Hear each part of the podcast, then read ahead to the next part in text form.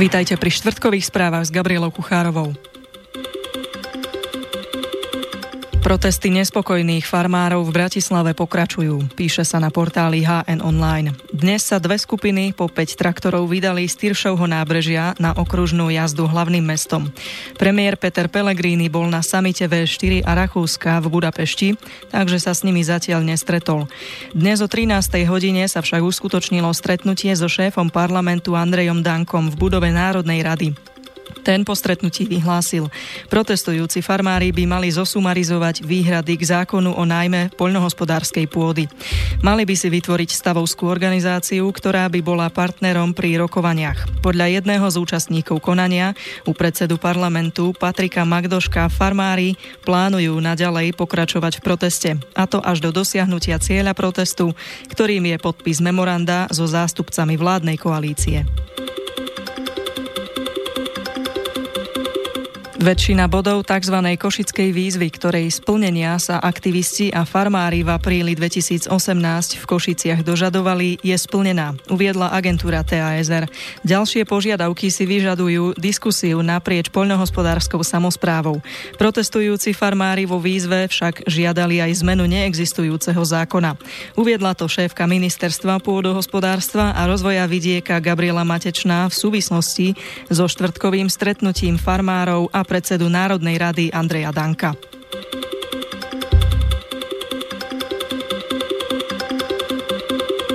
Okrem Mariana Kočnera obvinil vyšetrovateľ Národnej kriminálnej agentúry v kauze zmeniek týkajúcich sa TV Markíza aj bývalého riaditeľa televízie Pavla Ruska. Podľa parlamentných listov to potvrdil jeho obhajca Marek Para.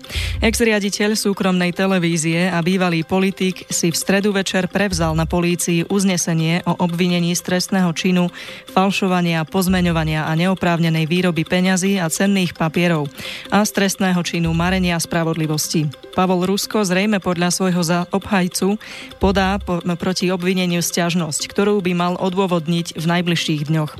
Klient sa považuje za nevinného, doplnil para. Obhajca Pavla Ruska sa obáva, že konanie polície voči jeho klientovi mohlo byť účelové a mohlo súvisieť so snahou prekryť protesty farmárov.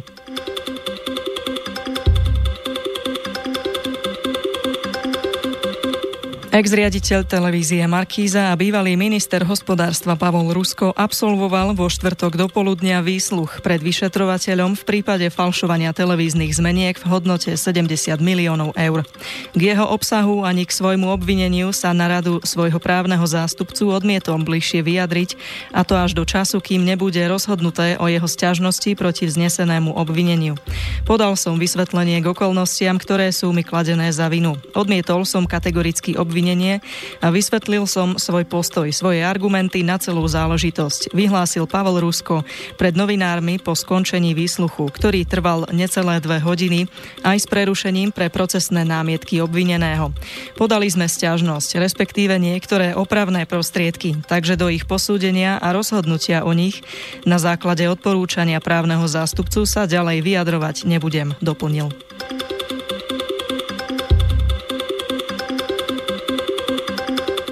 Po Pavlovi Ruskovi vypočul vyšetrovateľ Národnej kriminálnej agentúry v prípade falšovania televíznych zmeniek vo štvrtok aj podnikateľa Mariana Kočnera. Ten zostáva naďalej zadržaný. Novinárom to uviedol jeho právny zástupca.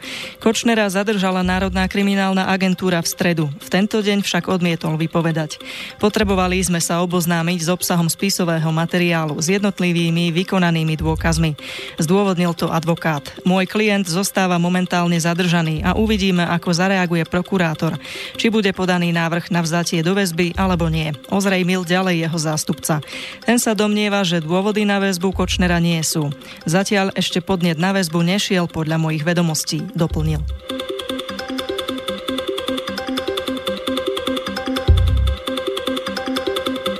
Do Lotyšska odchádza plniť úlohy ďalších 150 slovenských vojakov. Nadviažu tak na minuloročné pôsobenie príslušníkov ozbrojených síl Slovenskej republiky v Pobaltí a pripoja sa k dvom dôstojníkom, ktorí v Lotyšsku pôsobia v rámci posilnenej predsunutej prítomnosti od novembra minulého roka. Agentúru SITA o tom informovala hovorkyňa rezortu obrany. Chcem zdôrazniť, že naši vojaci nebudú plniť bojové úlohy. Práve naopak. Do Lotyšska odchádzajú plniť úlohy za založené na princípe solidarity. Budú sa podieľať na eliminovaní akýchkoľvek hrozieb, ktorým Severoatlantická aliancia čeli a spoločne sa pripravovať na reakciu voči akejkoľvek možnej agresii, povedal minister obrany Peter Gajdoš.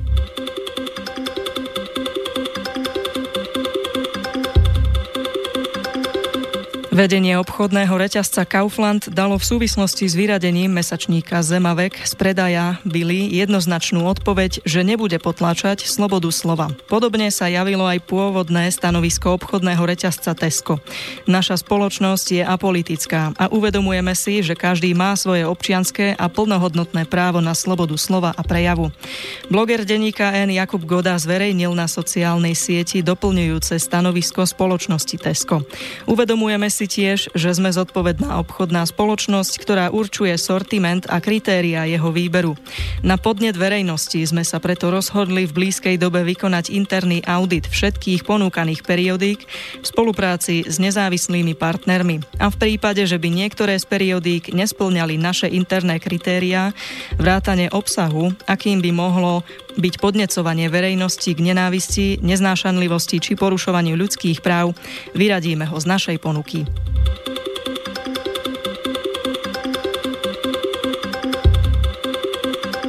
Hoci nie je známy motív vraždy novinára Jána Kuciaka a jeho priateľky Martiny Kušnírovej, podľa predsedu Smeru SD Roberta Fica to nebránilo niektorým médiám, opozičným politikom a tretiemu sektoru ponúkať verejnosti vlastné výmysly o tom, kto má byť za ňu zodpovedný. Pravda je, že vražda bola hrubo zneužitá na politické ciele a týmto politickým cieľom bolo povaliť vládu, povedal Fico v diskusii na Tablet TV. Demonstrácie, ktoré boli oficiálne zvolené zvolané na podporu vyšetrenia zločinu, mali podľa neho v skutočnosti iné ciele a vraždu iba využili. Organizátori demonstrácií za slušné Slovensko, ktorí na expremiéra podali trestné oznámenie, tvrdia, že Fico vytvára narratív o ich prepojení na finančníka Šoroša. Veď si pozrite organizátorov jedného za druhým a nájdete ich prepojenia alebo priamo aktívne pôsobenie v organizáciách, ktoré sú financované pánom Šorošom, skonštatoval Fico. V Európe podľa neho existuje hnutie, ktoré sa snaží pôsobiť proti vládam s konzervatívnymi názormi na etické otázky, prípadne odmietajúcim proimigračnú politiku.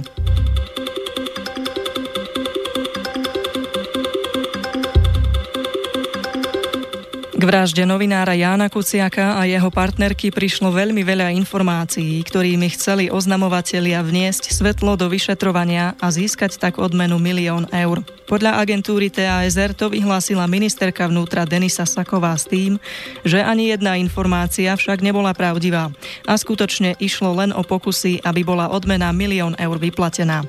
Ministerka sa na počet oznamov od ľudí informovala u prezidenta policajného zboru Milana Lučanského. Vyplatenie miliónovej odmeny, ktorú ponúkla vláda za informácie, ktoré by pomohli odhaliť vraha novinára a jeho partnerky, podľa Sakovej stále platí. Nebolo žiadne rozhodnutie súčasného premiéra, že by odmenu nechcel vyplatiť, povedala ministerka. Ako dodala, odmena by bola vyplatená v prípade, že by sa skutočne prišlo na stopu alebo na páchateľa, respektíve objednávateľa na základe oznámenia konkrétneho človeka.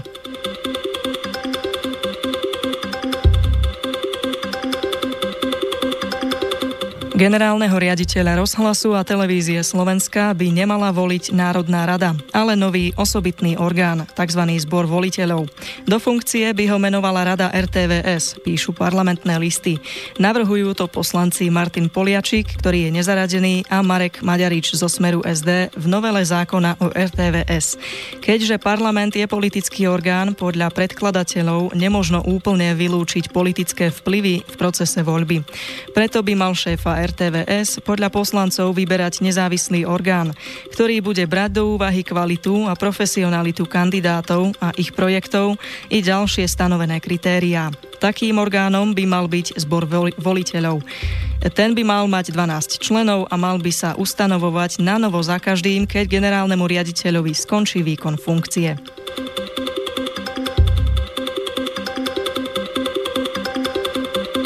Koaličný poslanec Miroslav Číž zo Smeru SD odmieta devalváciu politikov tvrdením, že ak o niečom rozhodujú, je to automaticky zle. Povedal to počas rozpravy k návrhu novely zákona o RTVS, ktorý má preniesť voľbu generálneho riaditeľa tejto inštitúcie z parlamentu na zbor voliteľov. Na adresu Poliačika zase povedal, že za jeho konaním je čisto politický záujem. Keď ste v roku 2010 získali moc, úplne ste rozbili systém. Zlúčili ste televíziu televíziu a rozhlas, aby ste mohli odvolať riaditeľa. Konali ste číro politicky, konštatoval. Ján Budaj Zolano si myslí, že RTVS sa síce tu i tam politicky zneužíva, ale takéto médiá už podľa jeho slov nemajú monopol na informácie, ako to bolo v 90. rokoch.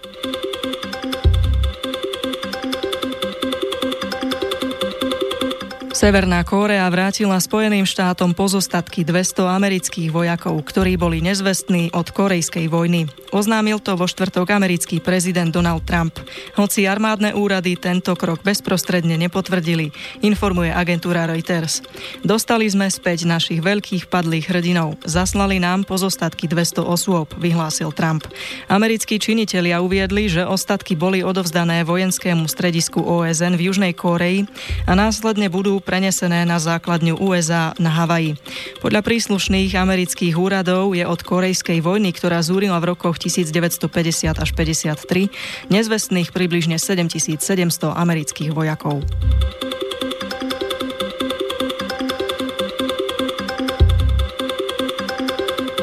Belgický minister pre migráciu Theo Franken vyhlásil, že Belgicko by malo prehodnotiť svoj migračný systém, pričom navrhuje nastaviť podmienky po vzore Austrálie. Takýto model by sa podľa neho hodil v rámci celej Európskej únie, uvádza portál Politico. Minister Franken uviedol, že krajina by mala výrazne obmedziť nelegálnu migráciu a že prijímať by mali len utečencov, ktorým hrozí reálne nebezpečenstvo, alebo tých, ktorí sú dostatočne kvalifikovaní a ktorých potrebuje funguje tamojší trh práce. Nie sú snať v Severnej Afrike žiadne bezpečné prístavy, že musia títo ľudia utekať do Európy, poznamenal minister pre migráciu. Dodal, že ľudia nesúhlasia s nekontrolovaným otvorením hraníc, ktoré podporuje napríklad nemecká kancelárka Angela Merkelová. Ľudia, ktorí to odmietajú, rozhodne podľa neho nie sú rasisti, ale občania, ktorí premýšľajú racionálne.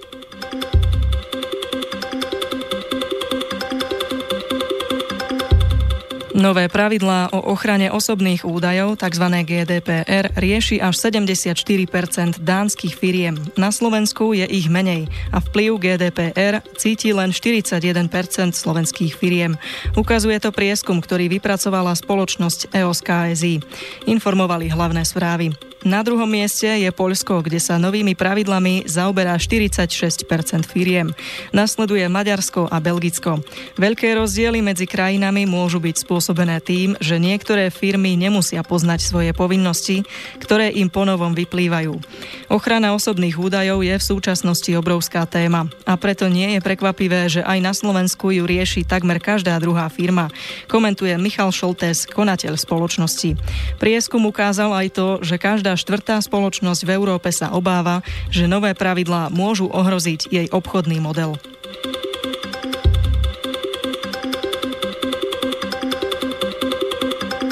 Európska únia chce už v táboroch na území Severnej Afriky monitorovať migrantov v snahe zistiť, či majú nárok na poskytnutie azylu a zabrániť tým, ktorí tento nárok nemajú, aby sa snažili dostať do Európy cez Stredozemné more. V Bruseli to vo štvrtok uviedol eurokomisár pre migráciu, vnútorné záležitosti a občianstvo Dmitri Zavramopoulos. Podľa eurokomisára únia chce otvoriť tzv. regionálne platformy pre vylodenie v krajinách ako Alžírsko, Egypt, Líbia, Maroko, Niger a Tunisko. O tejto iniciatíve by mali na budúco týždňovom samite EÚ v Bruseli rokovať aj premiéry a prezidenti členských krajín EÚ. Chceli by sme výrazne zintenzívniť našu spoluprácu s týmito krajinami, uviedol Avramopoulos počas stretnutia s novinármi. Spresnil, že severoafrické krajiny výmenou dostanú od EÚ zvýšenú finančnú a materiálnu podporu.